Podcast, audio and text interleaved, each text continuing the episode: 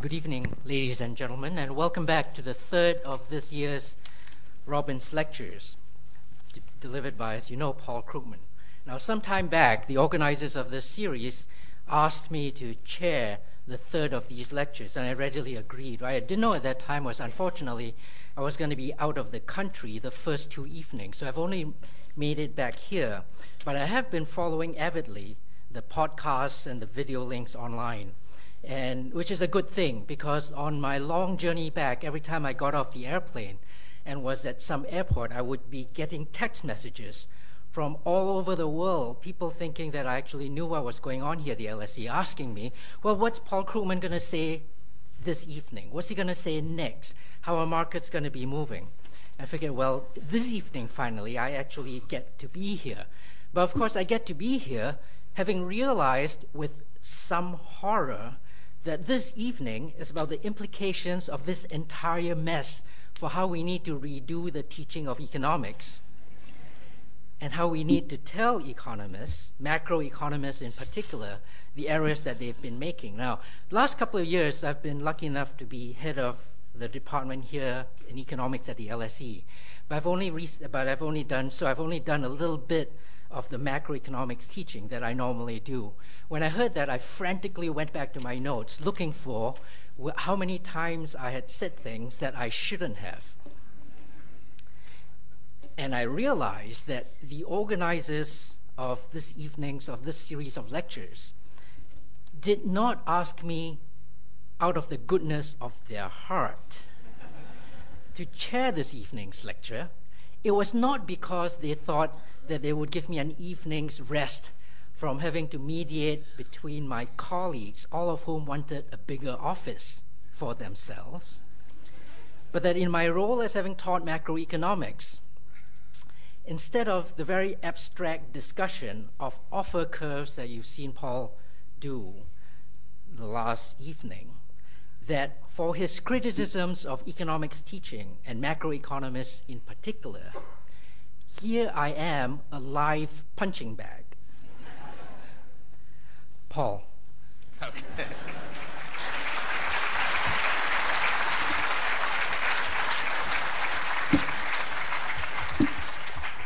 wow. Um, so I need to correct uh, something I said uh, earlier. I think I said that really we're not seeing any um, adverse supply shocks in the global economy. But I believe a tube strike does qualify as a major adverse supply. So, um, hi again. Uh, I am going to talk mostly tonight about uh, economics and, and the state thereof. Uh, but I do want to talk a little bit beyond, uh, a little bit first, just about the, the uh, future of, of the economy itself. Um, we will someday, somehow, um, get out of this uh, out of this slump. Um, uh, it, it's as I made clear, I think it's likely to be. I, I, hope I'm wrong, but I think it's likely to be a prolonged, very difficult slog.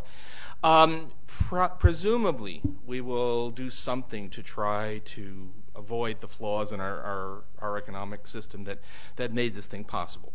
And the most obvious thing, if you ask me, what was it that caused the world economy once again to uh, to experience something that at least has been dangerously reminiscent of the Great Depression. Um, the answer surely would be the the uh, financial financial deregulation, uh, the way we accepted, cheered on uh, the financialization of the economy, uh, and uh, just a couple of charts, one, one from me, one from one that I'm, I'm stealing from other people. This is just a piece of what went on, but this is just for the United States. Look at the look at what happened to the uh, uh, the piece of the economy classified as securities, commodity contracts, and investments. Um, it was quite. It was a, it was a trivial sector. It was really you know you could you could see stockbrokers in in cartoons in the New Yorker maybe, but there really were very few people and not very much money uh, being made in this sector, and it just exploded. Came down a bit uh, with the uh, with the tech bust, but but came back up and you know became this very large industry. Just generally, we had a huge increase in the size of the finance sector, measured broadly It went from about 4% of GDP in the United States to about 8%. Uh, the, the, and the extra 4% was the fancy stuff. Uh, there, are not a lot more bank branches uh, than there were. There's not a lot of the, sort of ordinary stuff of finance. It's the, it's the high level um, and extremely high paying stuff uh, that took off.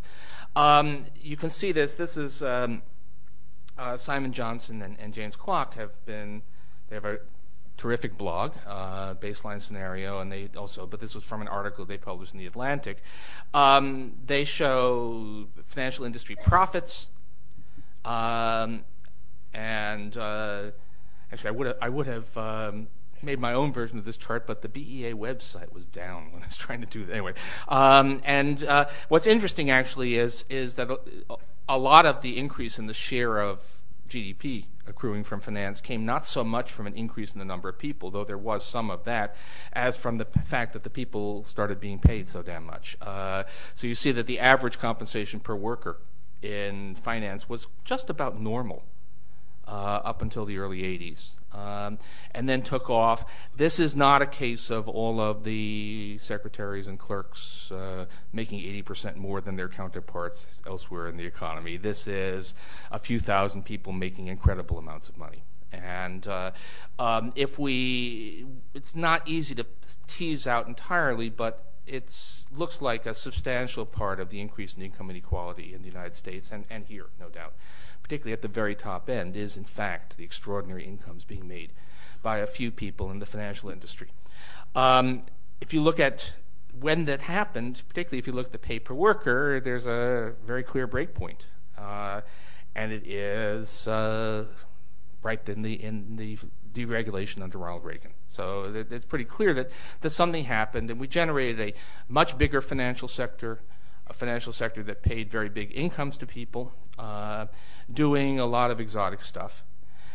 Uh, the claim was always that this was worth it because the financial, the new, uh, more complex financial system was doing good things. It was allocating capital to the place where it had the, highest social product. It was helping to spread risk so as to diminish the, risk of, catastrophes. As late as the very eve of the crisis, you can find, of course, pe- speeches by uh, by Alan Greenspan and others talking about what a wonderful thing these uh, new financial instruments are that they help shift risk uh, so that, we are not we don't have systemic risk anymore.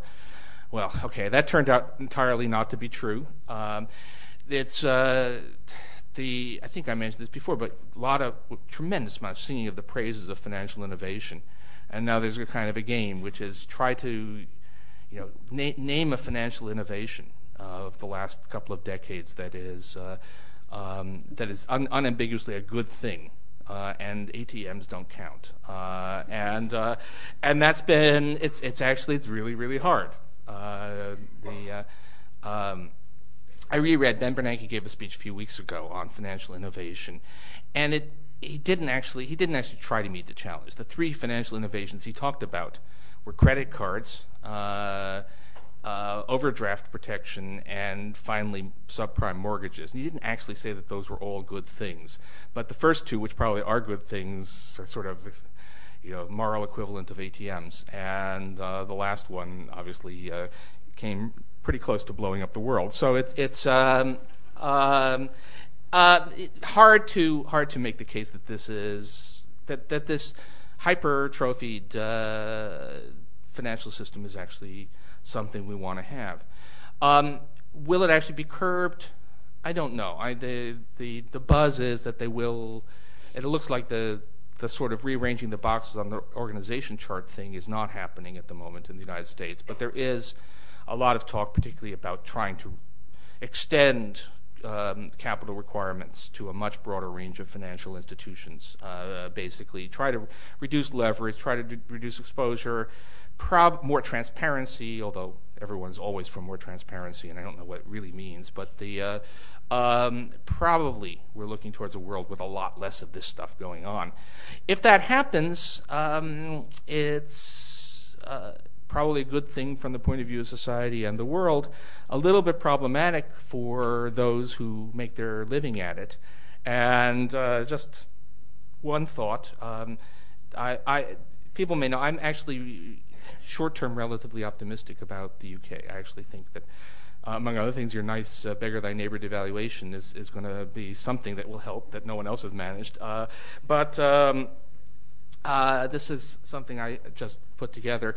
Um, exports of financial services. Um, the United States, uh, certainly New York, is enormously dependent on this uh, on on this world this world of, extremely high paid people doing God knows what uh, in the financial sector, um, and it is if you looked at it as a as a regional economy that is a tremendous export industry, but it's primarily an export industry to North America to the rest of the United States. And uh, uh, the UK, uh, London as the financial capital of Europe, exports of financial services is 2.5% of GDP.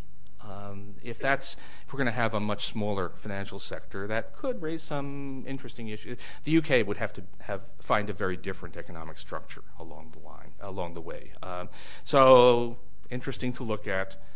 Um, it's going to be a fight. I, actually think that, one of the things I expect to spend a lot of time doing over the next couple of years is, trying to, to keep down efforts to reconstruct the financial system just the way it was in, August 2007.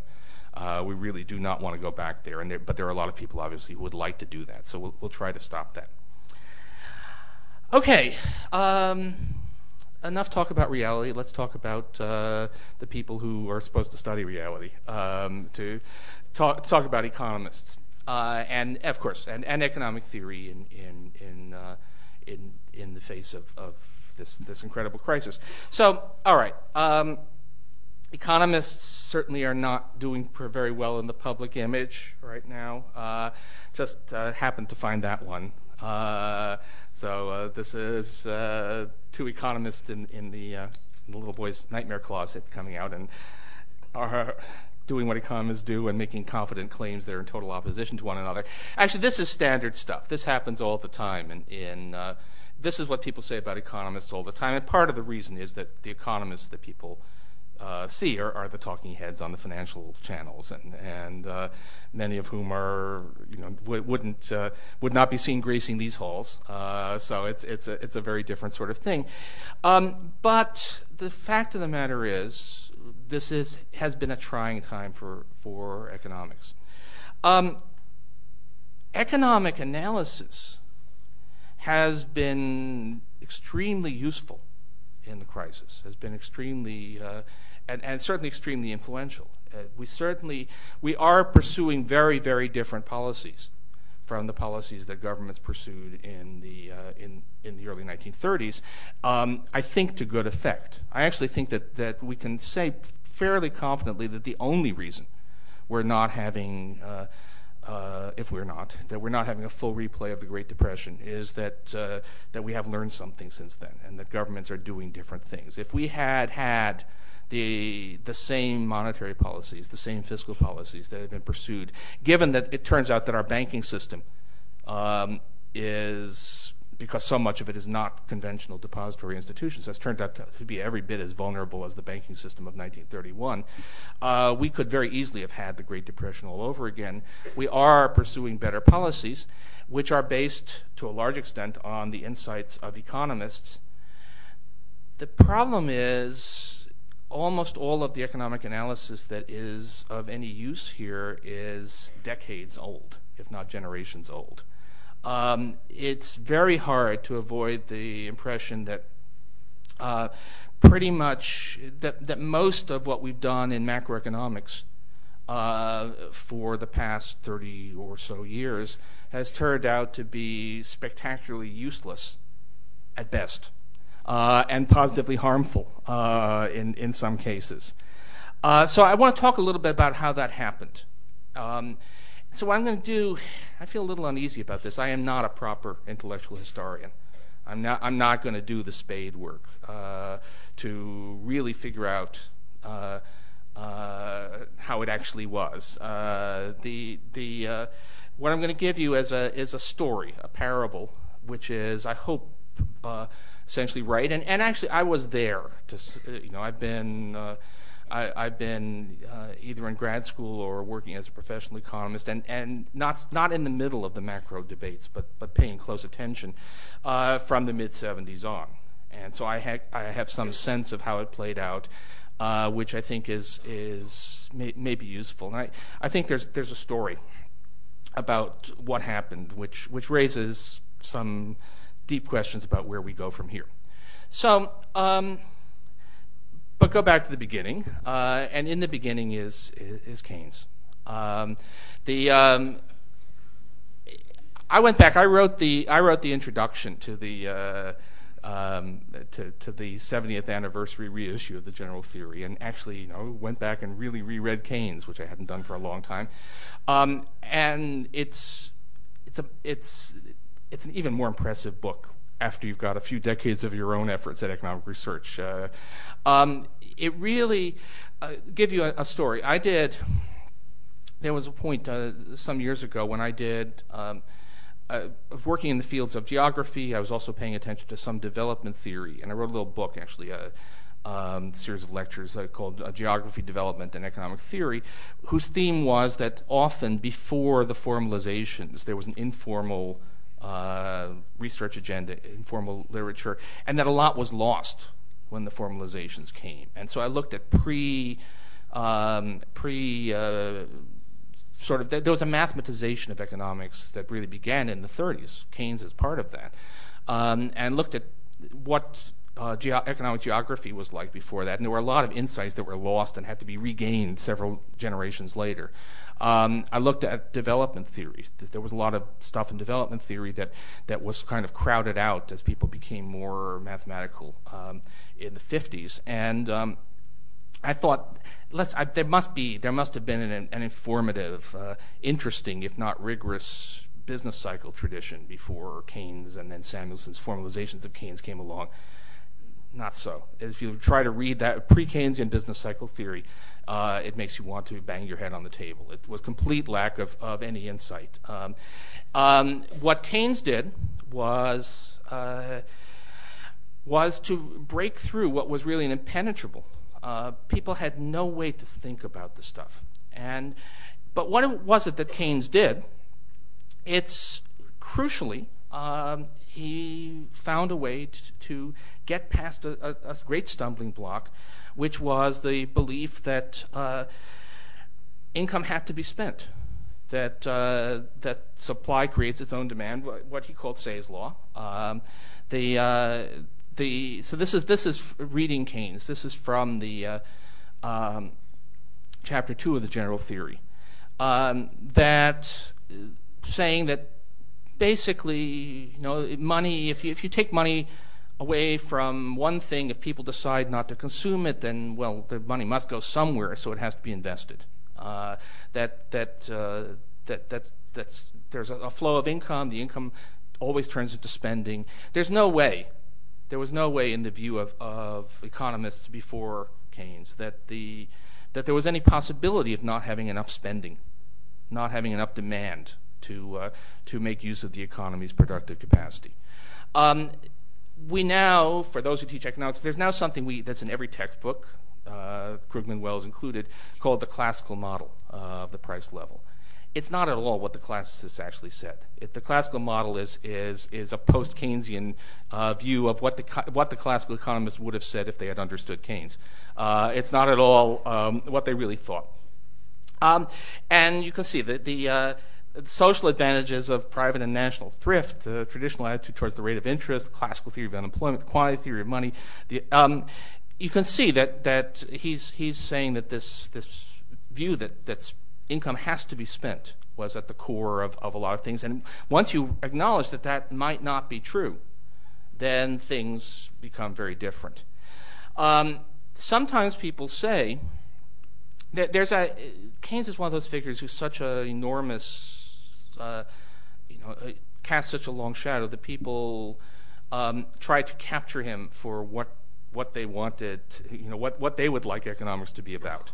And so there's, uh, um, you often see people say, well, you know, all this mathematics and economics, that's, you know, need to go back to Keynes who wrote in words. And uh, um, it's actually, if, you, if you've picked that up, it's a little bit of a shock to, to see uh, passages in Keynes that look like this. Uh, I'm not going to read it, right? Um, it's not, you know, by the standards of what you can read now in, in Econometrica or the Journal of Economic Theory, there's not a lot of math in Keynes, but it's clearly a book with a mathematical sensibility.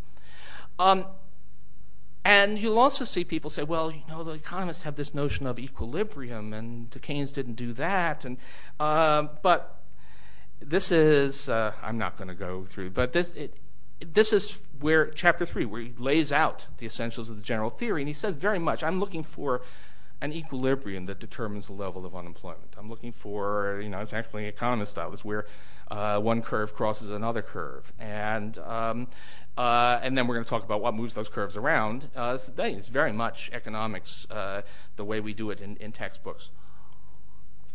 But, um, and in, fact, one thing that was really important about Keynes was that he actually changed the question. Um, what people did in economics pre-Keynes, uh, when they thought about business cycles, was they were very much, they thought they had to have a story about the whole business cycle. They had to have a story about why booms happen and why busts happen. Um, they had to get all of the dynamics. What they kind of neglected in all of that was the question, why is it that when there's a bust, that investors lose confidence or consumers become disheartened or whatever it is that happens in a bust. Why does that lead to large scale unemployment? You might say, well, that's obvious, but actually it wasn't at all obvious. And it, it and remains uh, to many people not at all obvious. I'll, I'll, get to that in a bit. That people would sort of say, well, you know, we're going to obsess with, we're going to try to figure out the whole ups and downs of investment. That's a lot of what uh, Austrian um, economics was about, but not they sort of skipped the step of explaining why it was that the point at which people realized that they overextended themselves leads to mass unemployment. And what Keynes did was to say, actually, you know, that's an interesting question. I'm going to devote a short chapter near the end of the book to it. But um, really, the crucial thing to ask is how is it possible that we can have mass unemployment? Given that, for whatever reason, investors, businessmen don't feel that they have a lot of demand for their products or don't want to invest, how is it that that leads to mass unemployment? And he laid out a story, and the crucial thing in being able to lay out that story was to break the notion that spending, uh, that income automatically generates spending, that supply creates its own demand. Um, now, I'm not going to go further into Keynesian economics, but just say that, that is, that's what was crucial. And then um, this was formalized, elaborated. I think most people um, my generation, and uh, if we actually mostly encountered Keynes refracted through John Hicks's um, version, and then and then onwards into uh, uh, into other versions. But anyway, that was that's that's what we learned, and it became a um, you know, all, sudden, suddenly there was light. I think is the way to say it. I know that's the way people at the time experienced it. That you had this Great Depression, um, and no one could even think about how it was that such a thing was possible. Uh, Keynesian economics gave you the way to understand how such a thing was possible and also gave you a solution. Um, one of the things that happened at the time was that, in many ways, the most influential um, school of economics in the United States at that point was institutional economics, which was really much about studying the way things actually were. Trouble was here came this Great Depression, and you would turn to the institutional economists and say, well, okay, now what do we do?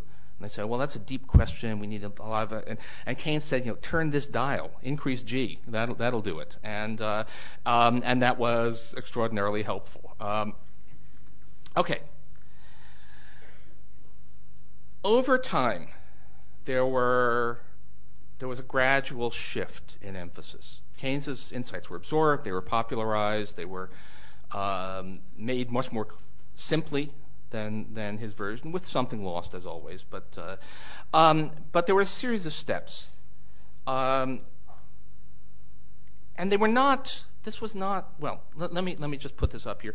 Um, I realized afterwards that I changed my outline, so there is actually no part two here. But anyway, by rationalizing, um, what I mean by rationalizing macro is not, you know, trying to find some. Way to make excuses for yourself. What I mean is the, the growing um, attempt to bring in rational behavior into, into the way we do macro.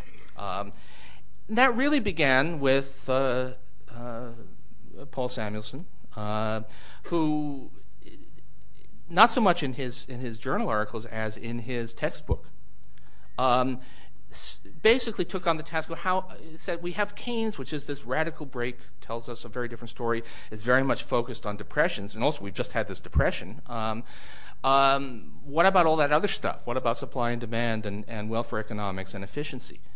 And what, uh, Samuelson did was the, the neoclassical synthesis, which was first half of the book is about the business cycle and Keynesian economics and how you can use government policy to restore full employment. Second half of the book, now that we've got full employment, let's talk about the allocation of resources. We're going to do all the stuff we were doing in, in microeconomics. Um, brilliantly successful, I think both as a, as a teaching technique. The, the Samuelson 48 book is, um, has been reissued, you know, as a, there's a fresh printing of the exact, but that's a facsimile of the original book. Um, it worked very well as, a way to teach, and also there was a lot of insight uh, that, was there, and it, served as a guide to policy. You could say what we should do is we should um, have macroeconomic policies to assure more or less full employment, and then we should have microeconomic policies that let markets work where they work and correct market failures where they don't. And that, I think, is still most of the wisdom of, having good economic policy. But it did mean that you started to go back to thinking uh, a, lot in terms of supply and demand and, and, and markets that, that, uh, that have fully employed resources. Um, and kind of easy to slip into thinking that that's the real economics. And, well, we have this stuff at the beginning, but that's kind of funny. It doesn't quite jibe with the rest. Um, for a long time, um, economics courses were taught intro courses were taught macro first. Because after all, there had been this Great Depression in fairly recent memory, and the first thing you had to do was explain to people why that shouldn't be the only thing we worry about. And uh, um, over time, uh, gradually shifted. I, I haven't actually done the research. At some point, economics textbooks flipped and started having microeconomics first and, and macroeconomics second. Course, uh, courses began switching. At Princeton, in a relic of the way things were, Econ 101 is actually macro and 102 is, is micro, but everyone takes 102 first. Or they are urged to do that. So, um, okay. Second step along this road, and this is something that you know, not many people outside economics have any awareness of, and it was, it's not all that controversial, was the, um, uh, the attempts to think through the um, uh, consumer behavior. There was a problem. Um, in, the, in Keynes, there was a uh, just a, vague psychological argument that said that as people's income rises, they tend to spend part of it, but not all of it. Um, and uh, an assertion, actually, one thing that Keynes definitely got wrong, that as overall incomes rose, people would share would save a higher share of their income. Because after all, if you looked at at a point in time, it was clear that rich people had higher savings rates than poor people. Um, turned out not to be true. Turned out that while it is true that at any given moment in time, rich people save more than poor people, there's been no upward trend in savings rates. Actually, if you're an English speaking country that isn't Canada, downward trend in savings rates. Uh, so, um, how do you think about that?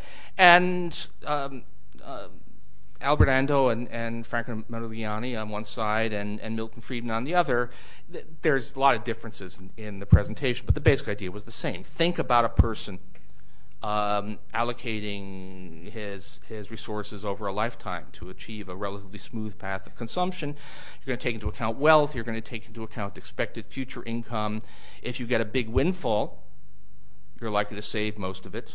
Uh, but if you have what seems like a permanent increase in income, you're likely to uh, to spend most of it. That turned out to account for the facts on consumption.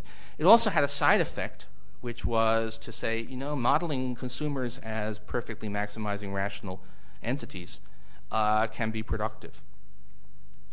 The third step in this initial phase was thinking about inflation and unemployment.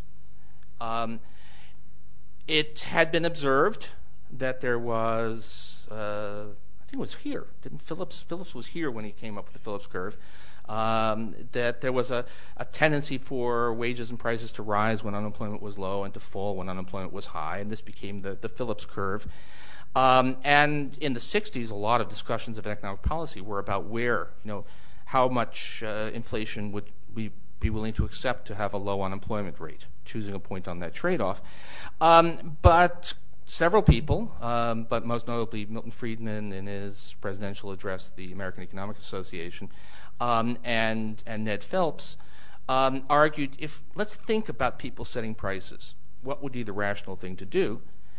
And the rational thing would be to take account of any expected inflation. If you think prices are going to be rising, you can think of various scenarios. You can think of, workers, uh, um, unions uh, demanding wages, but they're you know, they have to demand a wage for some length of time, so they need to think about what's going to happen to prices over the length of the contract. Or you can think of companies trying to weigh, competitive advantage against uh, the you know, the advantages of being able to charge a lot. Um, they need to think about what their competitors are likely to be charging a year or two from now. Um, that any story like that suggested that um, the rate of inflation should depend not just on the level of unemployment, but should depend on the expected future rate of inflation. And that, uh, in particular, that it should be about one for one that uh, at any given level of unemployment, there should be many possible rates of inflation depending on what's, what was in people's expectations. Um, this was, well, let me just show you the pictures. Um, this was what people were looking at in the, in the 60s, US data, obviously. Unemployment for the uh, data wonks. So I'm actually using core PCE inflation. Never mind. It's uh, taking out food and energy prices and, and so on. Um, you know, pretty for, for economics, that's a pretty good relationship. You might have thought, well, that's something we can count on. Um, what Friedman said, this is just the text. It's it's uh, um, what he said was, well, uh, if there is no permanent trade-off, because if inflation goes on for a while, actually, put it back here. If inflation goes, suppose you, you choose, uh, you know, a three and a half percent unemployment rate, this gets you 4.5 percent inflation. Uh, after a while, people start to expect 4.5 percent inflation, and the inflation rate will start to rise, even if the unemployment rate stays where it is. And eventually, if you keep on doing this, you, you're going to find the inflation rate going higher and higher, and then you say, well, we've got to bring it down. You bring up the unemployment rate, and it's going to look like a much worse trade-off than what you had before people got that higher inflation rate built in. In fact, as people pointed out, um, what that story seemed to imply not a simple curve relating unemployment to inflation, but that over time, unemployment versus inflation should follow um, clockwise spirals. Raise the uh, you know up and get a high expected inflation rate, then you have to squeeze it back down. And um, that's what happened. Um, um, that is, you know, that's one of the great predictive successes of economics because this was predicted before it happened. Um, and as a result, you know, huge prestige, justifiably, for Milton Friedman. Uh, Nobel Prizes first for him, and then many, many years later for Ned Phelps. Um, the, um, you know, this was this was good stuff. What it seemed to say, though, was that you know, you get you you get you get a long way. You you get ahead in macro by saying, you know, people are smart, people are rational. Let's take that rationality into account. And that's where things started to go haywire. So here's my quick history of what happened to macro. Um, Robert Lucas, along with others, took Friedman's analysis, I think, more seriously than Friedman, with his strong reality sense, uh, was willing to do, uh, and said, "Well, okay, but where does where do expectations about inflation come from?" Um, Friedman and, many people still. I mean, when we do this stuff, we people like me tend to say, "Well, people form their expectations of inflation gradually over time." Uh, they sort of look at the at the past and, update. Um, but as number of people pointed out, Lucas and, others were uh, why, not assume that people, you know, have access to the same information economists do? Why not assume that they can do the, rational thing and, and get a, a for, form the best forecast given the available information? All this taking place at the same time that the bottom uh, I mentioned efficient markets theory was was taking over finance. So this whole notion that markets embody all the information was was you know part of the spirit of the times. And then the question is, well, then why do we see what looks like a trade-off between unemployment and inflation? And Lucas's answer was um, essentially noise. Um, an individual worker, an individual firm, um, can't easily tell the difference between a rise in the price or a rise in the wage that's due to something special to that individual firm, which they ought to react to by producing more, or a rise in the price that's part of general inflation, which you ought not to react to because nothing, nothing real has changed. And so Lucas rephrased this thing as a, as a, um, a problem of, of smart agents in the economy by the way, that's one of the telltales. Which school of economics? You, if, if people who can actually refer to the, players in their models as, as people come from one side, and if they if they balk at that and, and say agents instead, then they're for the other side. Um, but anyway, um, the uh, the uh, right it became a signal extraction problem, which led to nice math and great stuff and tremendously influential work. About the time that I was just starting out, coming out of grad school, so I was very aware of these things, um, there became an obvious problem with that story, which was that there's just too much information clearly, readily available. Uh, think about what's happening right now. Um, it does not make sense to say that the reason that workers in the United States and the UK are um, are, are letting themselves be laid off rather than accept a cut in their wages is because they can't tell whether the decline in demand for their services is idiosyncratic or the result of an economy-wide recession, right? It's sort of pretty obvious, and in fact, you know, it's just there's just way too much information. Uh, even in the models, just throwing in interest rates, uh, know, the, ability of people to observe interest rates destroyed the the Lucas type model. So you had to either assume that people were mysteriously unaware of data that everybody's got out there, or say there was something wrong with the story, which left you with a choice to make as an economist. One way was to say, okay, we we're not quite sure why uh, people don't behave in that hyper rational fashion, um, but they don't, and so we're going to sort of stick some uh, small deviations from perfect rationality into the model and and go on from there. And that's the that's that's the new Keynesian um, direction, which is pretty much the people I hang out with, right? Uh, um, the other is to say, no, it must be true that people are doing the rational thing. So all of this notion that we have an aggregate that demand is driving the business cycle must be wrong. Um, and it must instead be that there's a completely different story. It must, in fact, be that that uh, that, that that whole line of thought is wrong, and, it must be optimal behavior, and uh, and that's um, that's real business cycle theory.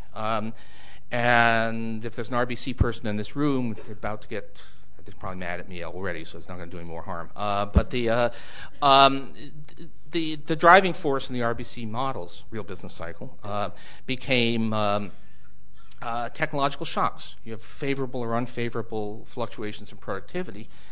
And you ask, well, wait, what about the huge changes in employment over the business cycle?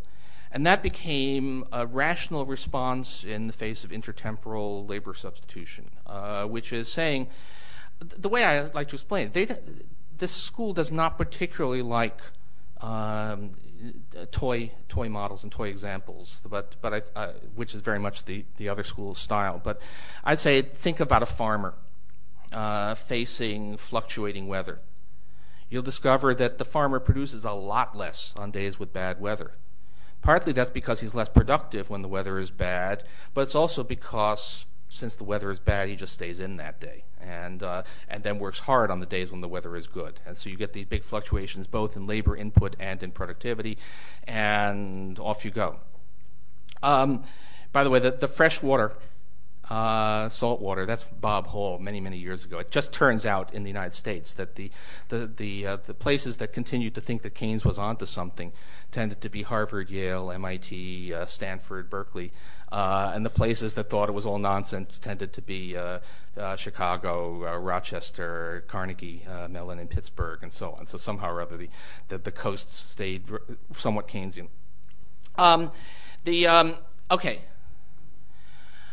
Um, in response to a question, I think it was last lecture, somebody asked, you know, where, where are the economists? And I said that, that you know, the, economics departments could be divided into uh, two camps. Uh, the camps that spent most of their time on models that in which this crisis uh, couldn't possibly happen, and those that spend all of their time on models in which this crisis couldn't possibly happen.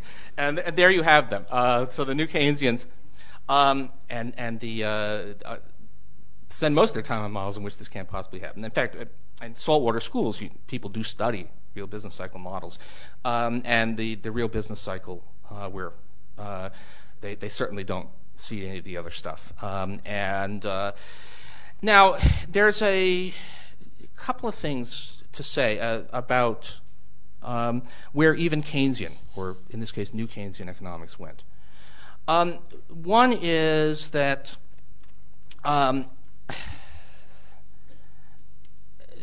that that the new Keynesians and, myself included in this, because I, to the extent I did work in this area, to tend to be in that in that vein, um, basically suffered from maximization envy. Um, that that people you would try to have as much as possible of your model be uh, be based upon perfectly rational uh, agents.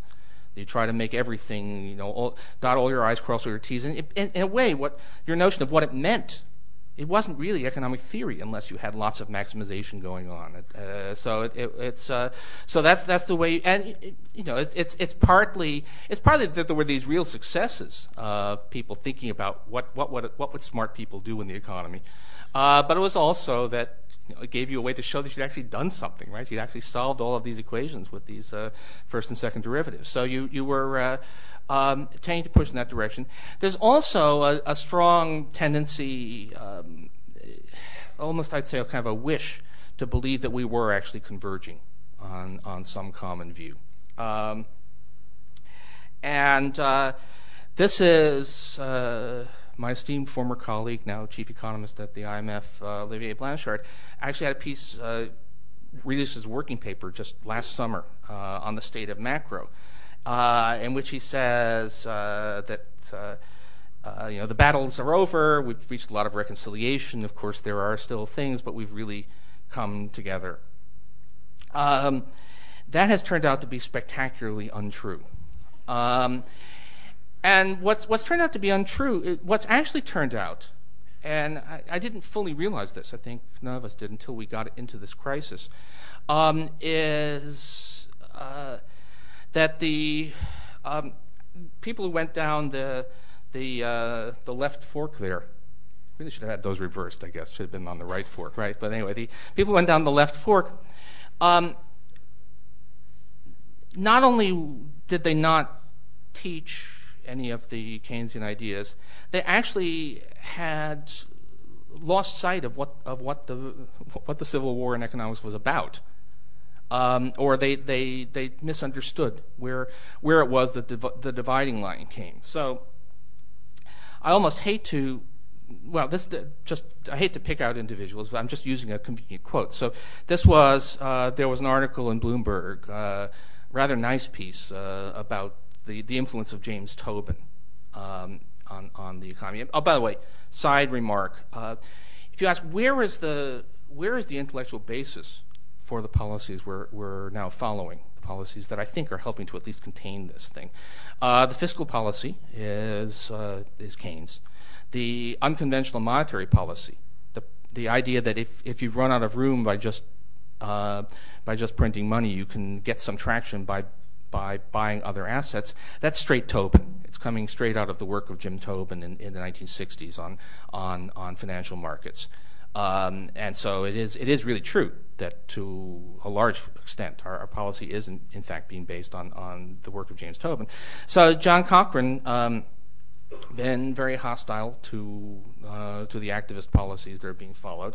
Uh, well, you see what he says that uh, it's not part of what anybody has taught graduate students. This is fiscal policy since the 1960s, which is not true, by the way. I mean, it certainly was taught at least to some extent to graduate students in the saltwater schools, but I guess that's we're not anybody. Um, and uh, their fairy tales have been proved false.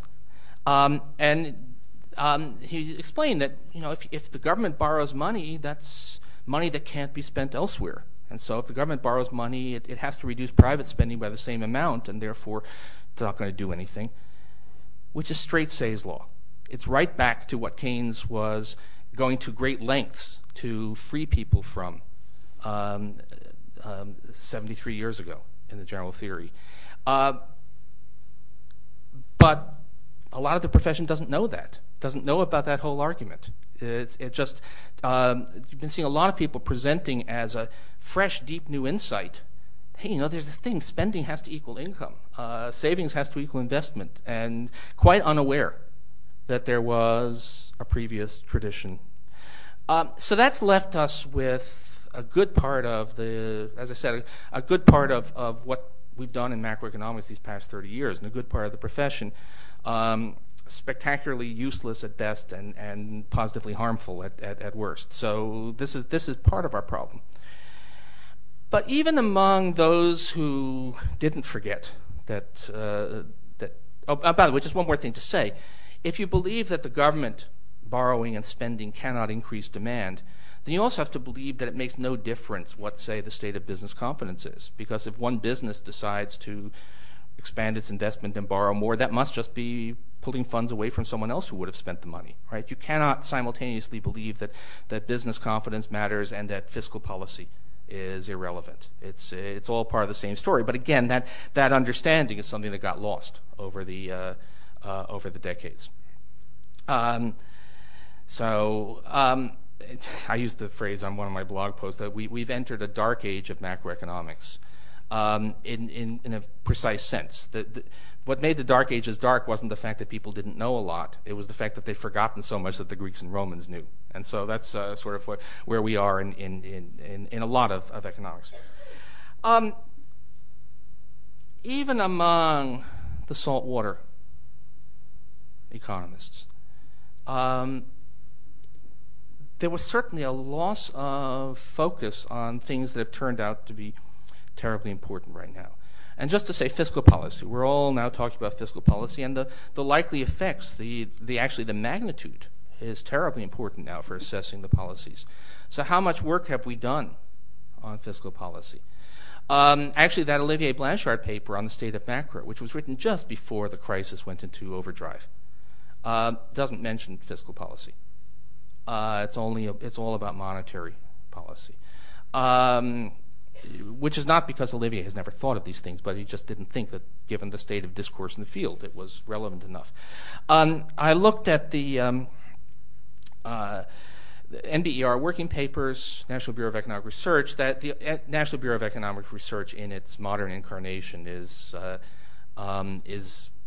is the old boy network uh, made flesh, I guess. It's uh, uh, not in all parts of economics, but in large parts, everybody who's anybody is part of it, and, research gets released as, working papers first, and has a searchable database, which is what's helpful. Um, so the um, between 1985 and, and 2000, there were about 7,000 NBER working papers released, of which five said anything in their title or abstract about fiscal policy. Now, the numbers started to increase after 2000, although still only at the rate of a handful a year, most of them inspired by uh, either the Bush tax cuts or Japan. So it, it's, uh, but just tells you this whole long period, the whole discussion of fiscal policy essentially disappeared from macroeconomics. Um, the other thing is, and now this is, um, Keynes really put the question of why demand fluctuates on one side. Um, but certainly it's something that we ought to be interested in. Uh, particularly, we ought to have some way of thinking about when it is that the bottom is likely to fall out on the economy. But almost nothing done on that. Uh, almost all of, well, you know, if, if you've got a model where everybody is rational, Um, and the only thing that's going on is you have some uh, short-term price stickiness uh, because for some reason which we can't quite model, monop- monopolistically competitive firms don't want to change their prices too often, which is basically the way new Keynesian models tend to work. Um, it's going to be hard to get you know, the abrupt collapse of the world financial system uh, in that kind of model. And so it really wasn't, wasn't in there at all. Um, there were people who did think about these things. Um, the, uh, so now we've had a, tremendous revival in, the, uh, in references to, Hyman Minsky, um, who was very much out of the mainstream uh, writer on economics in, uh, the 70s and 80s. Um, and uh, by the way, the reason for the title of the lecture is is uh, just I happen to remember this uh, old movie. Um, the uh, different Minsky. Um, Minsky is. Um, it's actually interesting to, think about. Minsky's work is uh, is it's not easily readable. Um, there is a core insight which is now spectacularly right, which is that over extended periods when there hasn't been a major economic crisis, people and especially financial institutions get further and further into leverage. And then there comes a moment, the Minsky moment, when people say, oh my God, I've got too much leverage, and they all try to reduce it at the same time. And, uh, and the result is, is catastrophe. Um, it's, it's a it's an excellent story for understanding what happened to us right now.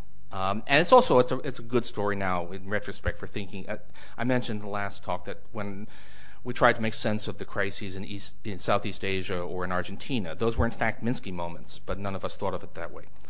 Um, Minsky did not have much impact, uh, partly because the whole drift of the profession was away from that, partly because, I think this is an interesting contrast with Keynes, um, Minsky basically said everything you guys are doing is wrong and threw out the whole thing and was did not make much contact at all.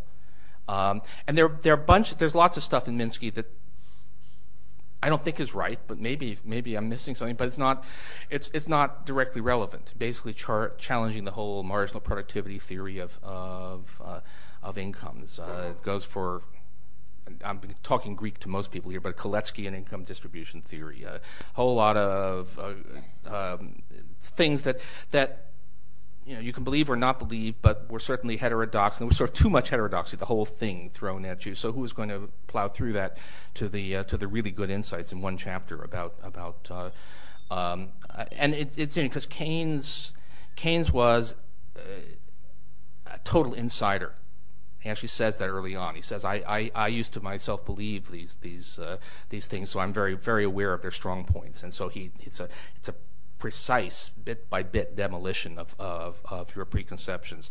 And that's not there. But the point is, of course, that, that nonetheless, we can criticize the sales job, but there was something very important that we weren't even talking about. And it was really only outsiders like Minsky who were talking about. Where do we go from here? Um, First of all, I think economists, you know, really have got to go back and uh, and say that that these basic uh, Keynesian type models are need to be studied. People certainly need, to know that that there is this issue about uh, about demand. Uh, they need to know that the that sometimes things that can't be fully justified in terms of maximization are really important. Think we need to have a whole different style of, of teaching. We, we, it, it's, I, I don't qu- quite know how we make that happen. You know, the sociology of the profession is that people you know, win their spurs by doing difficult stuff. Uh, but we have to find some way to, to get it back. And we certainly have to have it back in the courses. A lot of it's just disappeared. Um, what does the research program look like? And that's what's really difficult. Because you want to say, well, okay, so how do we do this right? Can we use behavioral economics to, to do Minsky? And the answer is, I think not yet. Um, behavioral economics, as far as I can make it, is so far mostly serving, uh, for those who don't know, behavioral economics is basically saying, you know, real people don't maximize Uh, and we can get we have a lot of interesting insights into the way people behave, but I don't think sufficiently general to start doing macroeconomics with it yet. But it is liberating. Lets you say maybe we, we need to, to have some more realistic descriptions. Um, you can read a lot of Keynes as a, an extended essay in behavioral economics, but, just based on his informal observation, and maybe we can do better than that. A lot of what I think we can do is um, is go back to really looking at history, um, and it's it's an interesting thing. Um, I mean, economists have done empirical work, and actually, in many ways, this is a golden age for empirical work in economics, though not so much in macro uh, until recently. Um, but um, you know, where did macroeconomics actually start? It actually started not with Keynes, although I say uh, all the understanding began with Keynes, but it began with uh, the business cycle measurement. Uh, actually, in the National Bureau of Economic Research, in an earlier incarnation, they just gathered lots of data and looked at what seemed to happen over the course of a typical business cycle. Uh, now, that never did actually lead to a general theory of why we have booms and busts. It just gave some insights, but it was an interesting thing. It was certainly a, useful preliminary way to go about stuff. And I've been struck by the extent to which crisis analysis, even before it became global, a lot of the analyses of developing country crises, uh, people have turned back to the style of just saying, let's look at let's look at what happened in a lot of crises. Let's let's uh, let's look at at the uh, at, at what an, an, average crisis looks like. Um, it's been um, I was talking with some people earlier today. Uh, Ken Rogoff um, has been doing work with Carmen Reinhart. Um, um, Carmen has done a lot of these developing country uh, crises with this method of just looking at a bunch of them and, and gathering comparative data. Um, Ken Rogoff has now been doing that. He has a paper with with uh, uh, Carmen Reinhart that is about what typically happens after financial crises, uh, which is, by the way, deeply depressing. The answer is really bad stuff for a really long time. But it's uh, um, but what's really interesting is Ken is is the uh, in the international field. Ken is the supreme new Keynesian theorist. Uh, I guess along with Maury Obstfeld, my co-author on an, another book. Uh, but, but you know, he, the, what you think of coming from Ken Rogoff is is papers where at a certain point you hit equation 63 and you say, oh boy, this is this is important stuff. Now, I need another aspirin. Um, but uh, but he himself, but he being you know really a really really good economist said, you know. Um, right now, we just need to know what actually happens in these crises, and is willing to do this deep historical work to figure out uh, what patterns we can discern from it. Um, it's been uh, um, it's been an education. Uh, it, certainly it is kind of depressing that most of the practical guidance we've gotten in dealing with this crisis really has come from very old economics. Uh, but I guess in the end, the main thing is to be grateful that we at least had that, and that at least as of this evening, it looks like it won't be Great Depression 2. Let's hope I'm right about that. Thanks.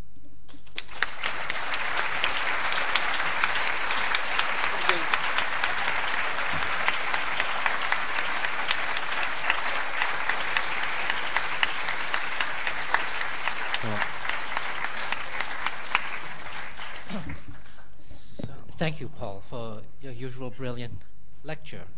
Um, I think that we have time for questions, so yes. perhaps you can handle this from the yeah, podium. I think I can do this. Uh, if so, I'll try. Uh, there are mics someplace. Yeah, down there. No, we should use the mic. Remember, this is being uh, oh, it's podcast, yeah. webcast, sure, everything okay. cast. So. Um, well, one of the uh, the, the uh, economists. I mean, thanks for the lecture, and, and um, it's good when you're sort of a middle-aged man like myself to sort of regain a little bit of the theory. But when, when I was here many years ago, uh, there was a man called Hayek, whom you mentioned, yep. and of Hayek, of course, who was around these halls and was invited by Keynes to come to Cam- Cambridge, and who was, according to Cambridge, was uh, absolutely mad, but also very interesting. But it strikes me that he was um, he was sort of missing from your lecture. It could be that he's totally obsolete and he's one of the the Minskys, but but some of the things that he said about um, not knowing enough, uh, you know, the yeah. system being too complex seems to me to be perhaps relevant in some way or another. And I was wondering if you could comment on that. Yeah. Um, now, I'm not a real scholar of, of, of any of this, actually, of any of these. Uh, right? Intellectual history is something I'm, I'm coming into now because it just seems really relevant at the moment. But, um, but Hayek, you know, the Austrian business cycle theory was that was what I was including in the people who were really into booms and busts and not really sort of didn't realize there was a problem about explaining why it was that that uh, that that the bust created mass unemployment. And what could have happened is that Hayek um, and the other Austrians could have said, "Oh, now that we've got Keynes, we can integrate this together." But they never did that. Instead, they they were furious against it, um, partly because they there was an ideological thing. They they were big defenders of the free enterprise system, and um, and you know Hayek is on record as having been dead set against any attempt to actually reflate the economy during the Great Depression because um, you, you you didn't want to interfere with the natural process. Actually, Schumpeter also has this horrible thing about well, you know, if we if we try to pump up the money supply or anything that, that will leave the work of depression undone. So. Um, uh, and uh, and you do find some of that coming back in, some of the current discussions too. So I, I think there was a missed opportunity. Now, in some ways, you can say that there's a hint of Austrianism in, in Minsky, although it's funny because total opposite side of the political spectrum. But uh, but it it just uh, you you go back and read Hayek on on the business cycle, and it's like he sheared off at a at a crucial point. And one more thing I think I should mention uh, this kind of cycle theorizing, uh, Minsky is, a bit guilty of it, but, but the Austrians much more so. There's this lavishing attention on the excesses of the boom. And then it's sort of losing interest when it comes to, okay, now we've got this slump, now what do we do? And, uh, and that's, that, that turns out to be a real problem as well. Yeah. I'll try going upstairs in a minute. Uh, I don't know how much you know about Islamic economics, but I'm sure you know more than I have read about it.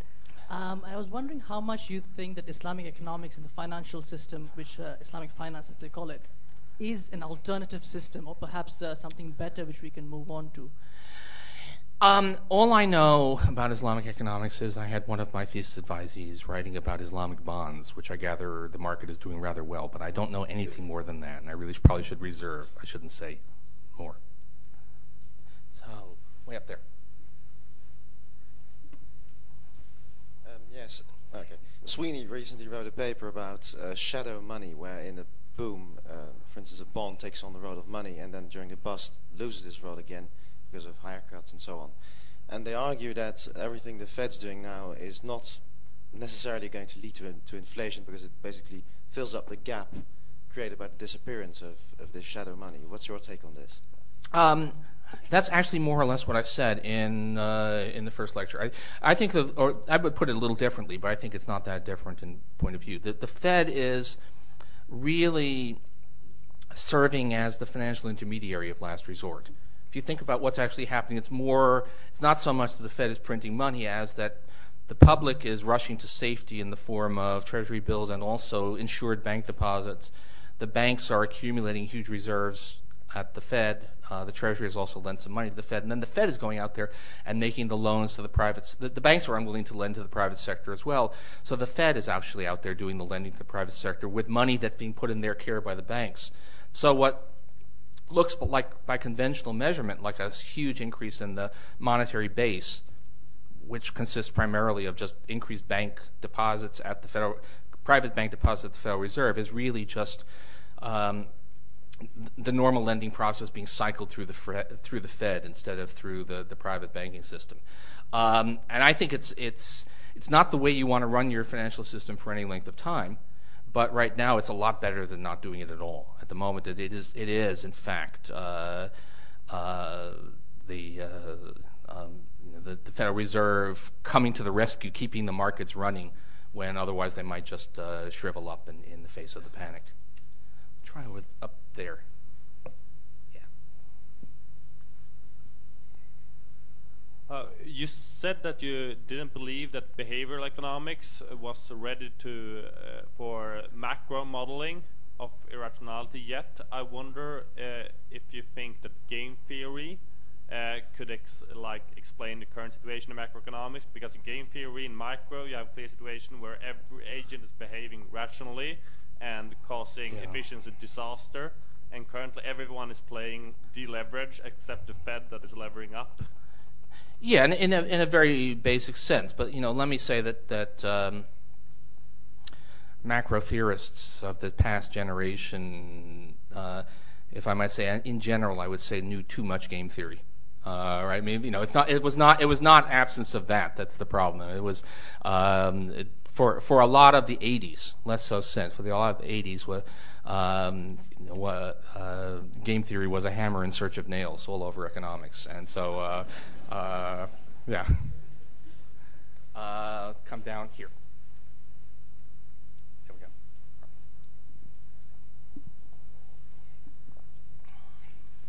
I'm from India. India doesn't have a stimulus package uh, like that of the USA or, or China, but its economy has remained relatively unravaged uh, uh, despite the global downturn. Yeah. Do you think this happy state of affairs is likely to continue, or there's simply some catching up to do with the economies, other economies on their way down? Um, I'm not. I'm I'm uh, under tutelaged on the Indian economy. Actually, one of those things that I'm hoping to spend some time on, but haven't gotten to yet. Um, what I will say is that I mean India has been hit, no question, but the the countries that have been worst hit. Uh, actually, the, the countries that have been second worst hit are the countries that had huge financial excesses.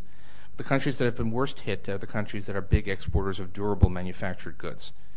Um, India um, is not in that category. India's globalization has been uh, it's, been a lot more than call centers. But but you know if you think about that kind of uh, as the caricature, it's it's been a very different sort of thing and not probably as cyclical.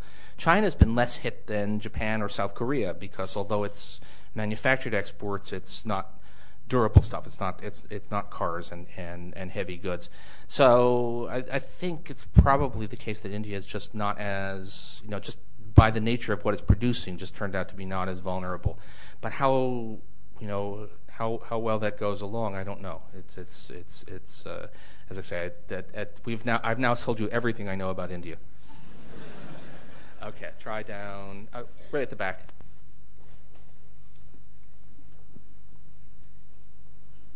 Um, Oh, Yeah, that's good. Sorry. Um, there's another macroeconomist uh, like Minsky who remained hidden a little bit. Uh, Lei uh, who worked on complexity economics. Do you think that there's um, there's a, road for the research program along the complexity theory? Okay. Okay. Um, I actually dabbled in that stuff myself uh, mid 90s and complexity theory in economics, and it wasn't very. Um, it, it it it doesn't seem to work. Uh, it, it it it it didn't seem productive, and a lot of people did try. I mean, one thing one does need to realize about you know economics as a profession is that there are thousands of smart graduate students um, searching for something that will let them do work, and if something doesn't uh, flourish, it's it's either because it you know doesn't generate the kind of papers that, you can publish nowadays, or um, or because it really doesn't have anything to it. And uh, if there if complexity theory had worked um, as as a as an approach, I think you would have seen a lot of you know a lot of people were trying for it, and it didn't didn't seem to work. The the one piece out of all of that stuff, the self organizing systems, and uh, um, is is the power laws, where we do find striking power laws in economics, like in other things. Uh, uh, the bizarrely precise power law in the sizes of cities, and the trouble with that is that we still we still can't,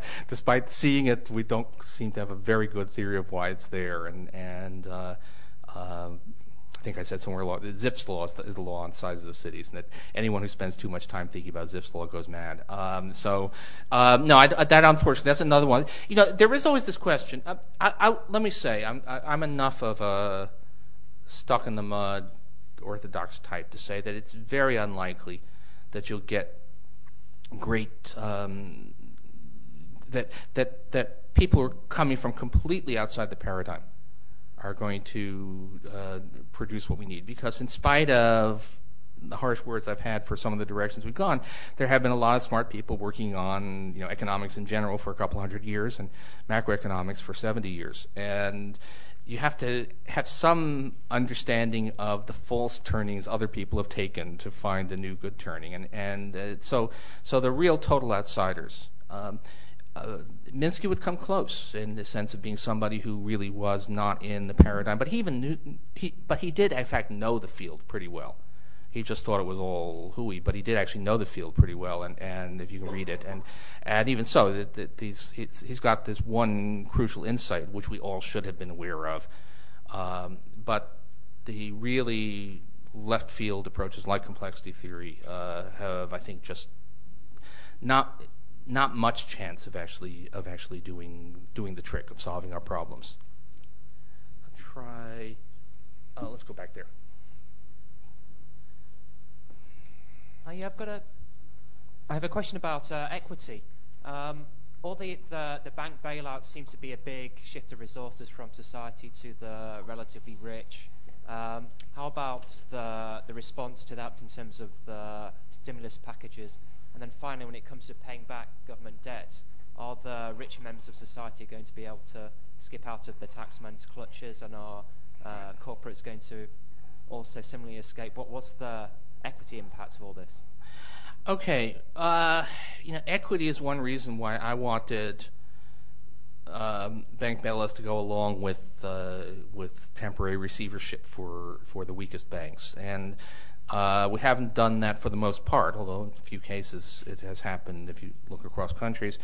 Um, I think it's not as much of a bailout for you know it's not it's not as if in the U.S. the TARP has is 700 billion dollars given to rich people. It's uh, it's um, a good part of the benefits of that. First of all, some of it, the money, the government will get a fair bit of the money back, and and a good part of the benefits will.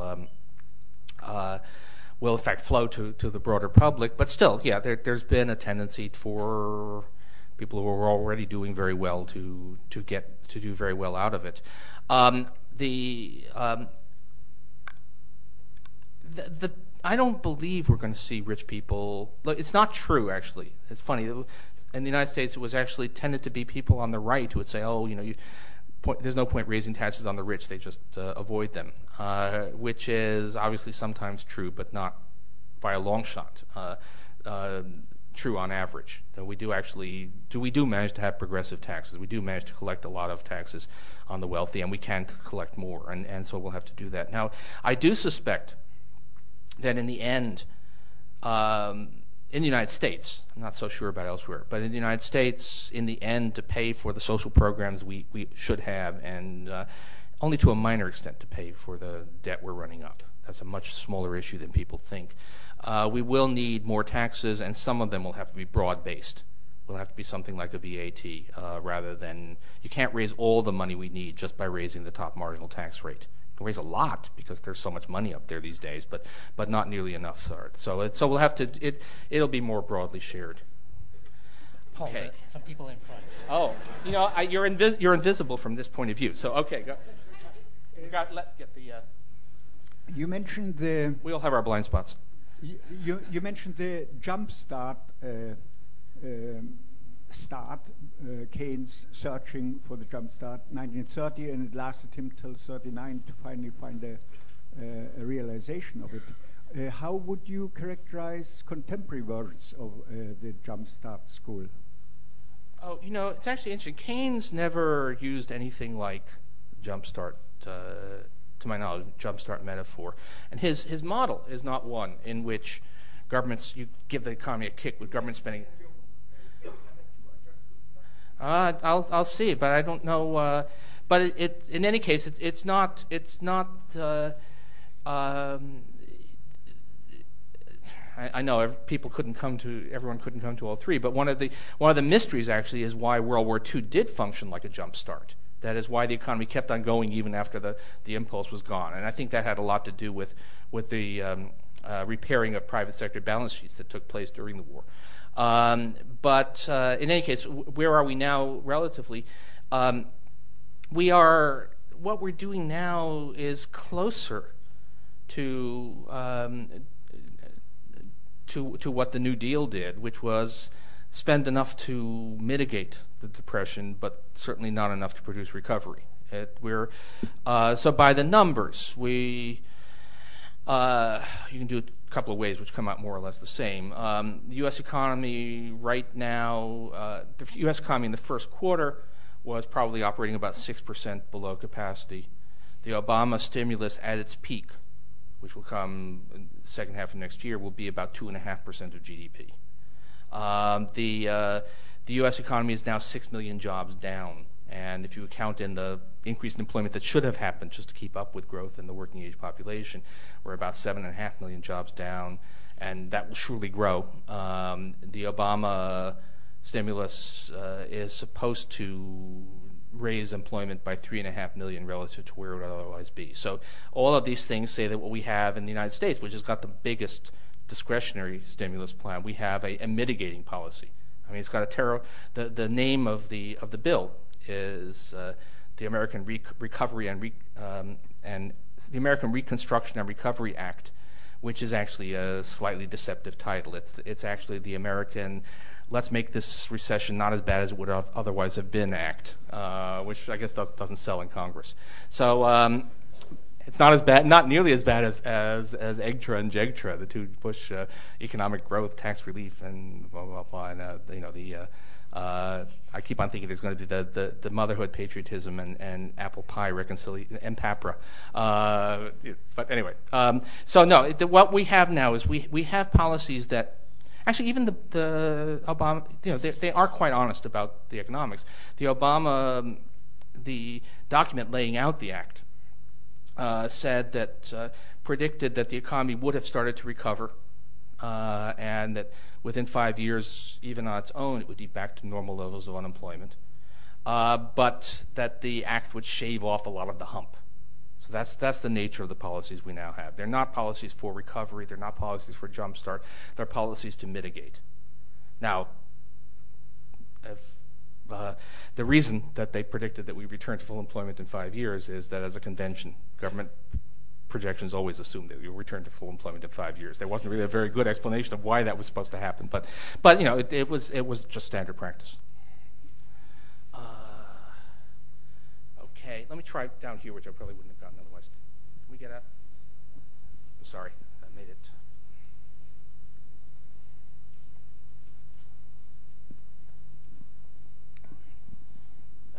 Referring to the critical article you have written last December about German Finance Minister Peer Steinbrück, I would like to know what's your opinion about him today, and obviously related to that, do you think Germany is still not doing enough as yeah. Europe's largest economy? Um, yeah, it, the interesting now Germany is actually doing more than you would have imagined from what they say. I mean, actually, there's, there's more discretionary stimulus going on in Germany than than uh, uh, Mr. Steinbrück's uh, remarks, which leads you know he talks about how awful it is to do crass Keynesianism, and then does a fair bit of it. Um, but the but not re- not remotely enough, and and and the the rhetoric actually really does hurt. I mean, Europe really should be having a coordinated fiscal stimulus. And if Germany is going out there denouncing the very idea, you're not going to get that. Um, the um, and worse now, we have uh, Merkel, um, you know, talking about what a terrible thing it is to have central banks going out there and doing unconventional monetary policy. When one of the big problems for Europe, I believe, is in fact that the ECB is not doing sufficient uh, unconventional policy, not matching the Fed and the Bank of England, which is doing at least a fair bit in that regard. Um, and special problem because the ECB, although it's independent, uh, to do those unconventional policies, you really do need the financial backstop of the Treasury. You know, I, think I said this last time, but you know, the, Fed is able to be very bold in its policies because it's got a, guarantee that the Treasury will make it whole afterwards. So, you know, when when the dust is all settled, they send the invoice over to. Uh, to, to 15th Street, which is thank you. Uh, this is, will be 337 billion for services rendered, and um, the ECB can't do that institutionally, but it could. You could imagine that you could have at least some more backing from the major European governments. But if Germany is saying, "Oh, terrible," don't do anything like what the Fed is doing, uh, then that makes it worse. No, Germany is being spectacularly unhelpful in all of this, um, and that is a problem. So, way up in that corner, if we can get it there, just just to well, anybody, all right, wherever it goes, that's fine. Doesn't. Uh, thank you. I have a question about the uh, real business cycle theory. So you were suggesting that the uh, we have to go go back to Keynesians to to sort of understand the current crisis. Well, um, I was wondering that actually the real business cycle theory actually indeed has achieved some success in explaining the U.S. Macroeconomy in the last uh, five or six decades. So going forward, I was wondering, do we really want a unified theory to explain both crises or the normal days, or we have to, like, for example, in crisis, we go back to Keynesian. Well, in normal days, we have to use real business okay. cycle theory. Um, I am, from the point of view of, of, real business cycle people, a real philistine. I think that the uh, that that the the the supposed explanation is actually uh, reversed causation that the, adverse technological shocks that the RBC people are estimating are actually, you know, productivity does tend to decline in recessions. Um, and so RBC people say that's the cause of what's happening. I think it's the effect.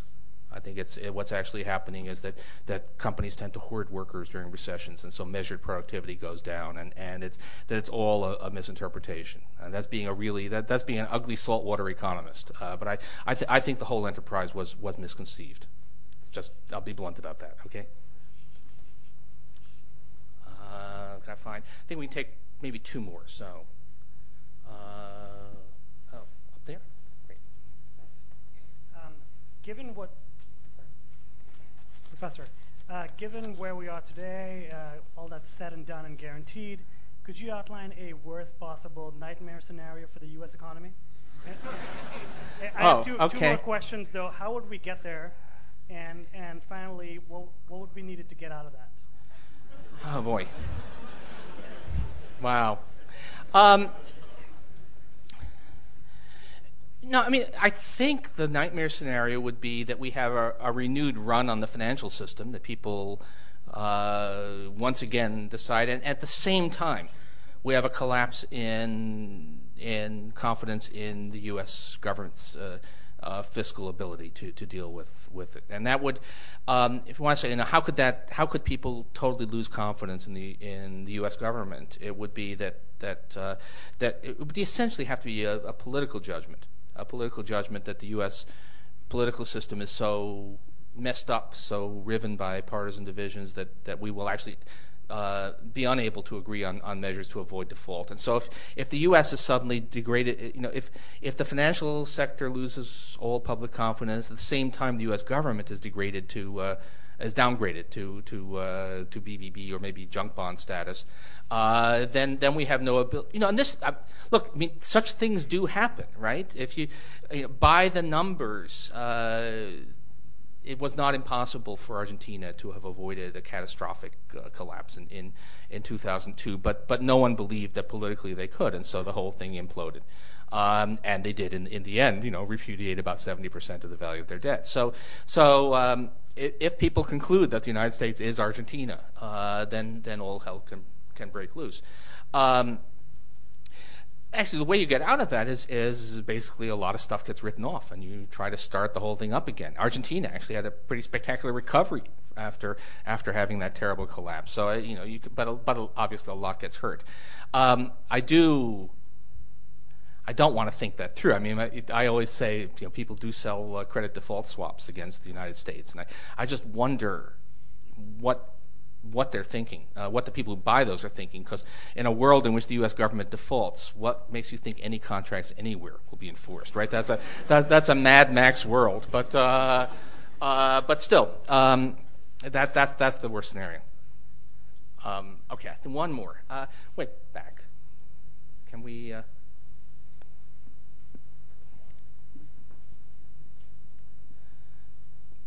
Um, having heard all your three lectures and, and having read what you've written about our own Prime Minister, um, what would you, it, it, presumably, you would support in the debate that's been ongoing, particularly two months ago, between the Treasury and Downing Street over a additional fiscal stimulus, and you'll be aware of the tensions that yeah. have arisen in that debate.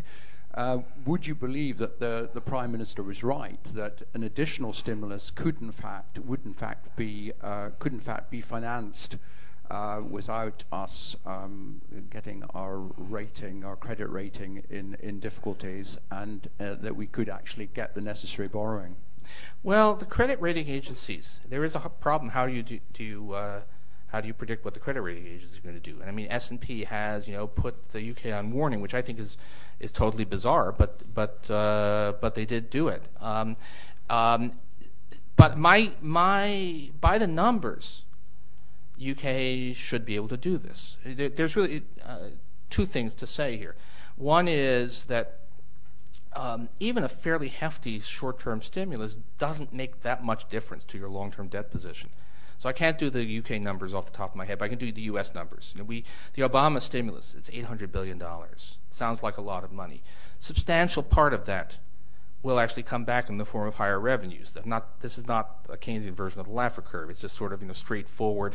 To the extent that it stimulates the economy, some of it comes back. The net debt cost of the Obama stimulus is surely under $500 billion and okay, 500 billion here, 500 billion there, and soon you're talking about real money. But the, uh, um, but in fact, for the United States, 500 billion more or less in debt is not going to make any difference at all. And if we do a second stimulus, say another 500 billion, that'll be another 250, 300 billion dollars in debt. That's not going to make a big difference.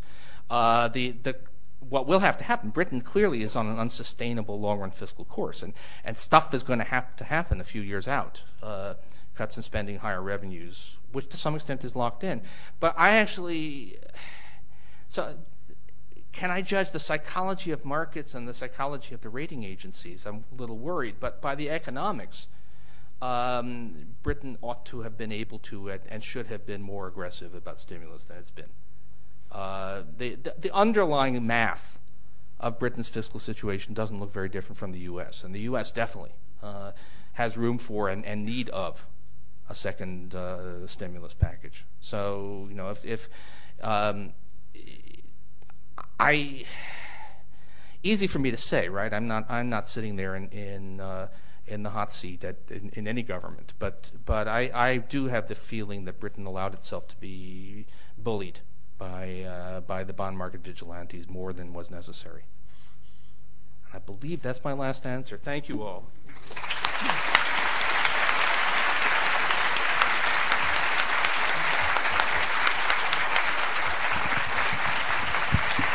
Before before we go, we're running a little late. Um, this has been an amazing evening. It's been an amazing three evenings. Paul has stood up here and said what needs to be said. He's given us a, a delightful and an awesome intellectual tour of the terrain. And I think we really do need to thank him again for coming here and for speaking to us. Thank you.